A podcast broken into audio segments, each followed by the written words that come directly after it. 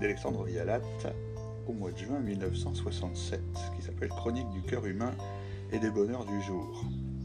Nous sommes aux jours les plus longs de l'année.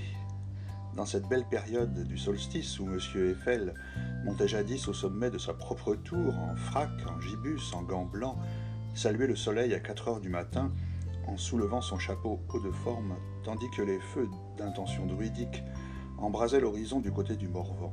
Nous en sommes donc à ces beaux jours. L'éclair livide zèbre un ciel noir, la pluie tombe comme pendant le déluge. Dans le nord, une tornade se promène, aspirant comme un fétu de paille des forêts avec tous leurs arbres. L'homme a pu voir dans les ténèbres des grêlons gros comme des œufs, d'oie tomber du ciel, des autos sauter des maisons comme un gymnaste saute d'une corde, et des maisons arrachées du sol d'un seul morceau se poser comme des canards au milieu d'un étang. Seul, sur la map monde étonnée, le Sinaï forme une tache blanche qui reste sèche, couverte de chaussures égyptiennes. C'est ce qui retarde la paix mondiale. Le dépit qu'éprouve l'Égyptien de ces chaussures qui parsèment les sables l'empêche en effet de s'attabler à une table de conférence avec les gens qui l'obligèrent à se déchausser. Les officiels, nous dit la presse, ont fixé à six mois le laps de temps pendant lequel ce sentiment d'humiliation durera chez les Égyptiens avec une force suffisante pour les empêcher de négocier. On est étonné des progrès de l'information psychologique. L'humiliation nationale dure six mois et elle est réglée par les officiels. Ce sont les maîtres du cœur humain. Ils avaient déjà décidé que le grand deuil dure deux ans et le petit deuil six mois. Ils avaient fixé le temps pendant lequel pleure une veuve, un fils ou un cousin en second, un frère de roi, un héritier proche.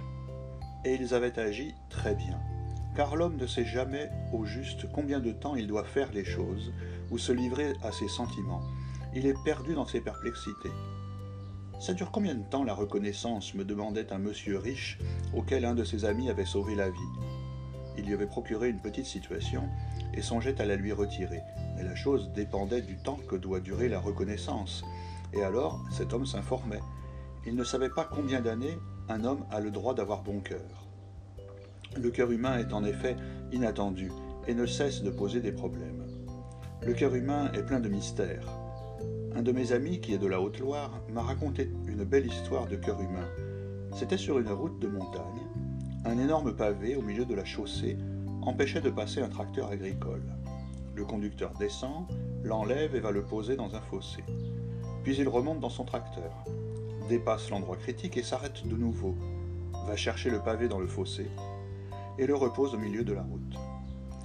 Car il ne suffit pas d'être heureux, comme disait si bien Jules Renard, il faut encore que ça empoisonne les autres. Où serait le plaisir? Cet homme connaissait le vrai bonheur. Il consiste à poser des pavés sur les routes. Mais notre époque en a créé bien d'autres. Elle a fait l'invention du bonheur par l'achat. Jusqu'ici, la dépense consternait le cœur de l'homme, sans parler de celui de l'Auvergnat. Notre époque en a fait une source de délices. La dépense donne maintenant à l'homme un air heureux, à la femme un regard attendri, à l'enfant une joie sans mélange. Pourquoi ce monsieur, demandent les affiches, a-t-il un si large sourire? C'est parce qu'il vient de dépenser son argent aux galeries du progrès et de la démocratie. Pourquoi cette dame a-t-elle le regard qui fait envie? Elle a vidé sa bourse au lainage réuni. Pourquoi cette famille sautille-t-elle? Elle vient de laisser ses derniers sous au Denigo. C'est ainsi que l'existence devient une joie sans fin. Il suffit d'acheter le café chose, le réfrigérateur qui conserve, la chaussure, la solide et le matelas, l'endormeur. Après quoi, on n'a plus qu'à danser devant le buffet, ce qui était autrefois un témoignage navrant du désœuvrement des familles à l'heure des repas absents et des estomacs vides, et qui est maintenant la manifestation de l'allégresse la plus justifiée, car il s'agit d'un buffet machin. N'ayant plus le sou, on finira de le payer demain. Résumons-nous, l'argent fait désormais le bonheur, dès qu'on ne l'a plus ou qu'on ne l'a pas encore. Par un coup imprévu du sort, il fait même le bonheur de celui qui l'empoche. On voit par là que la Providence veille sur tout le monde, et c'est ainsi qu'Allah est grand.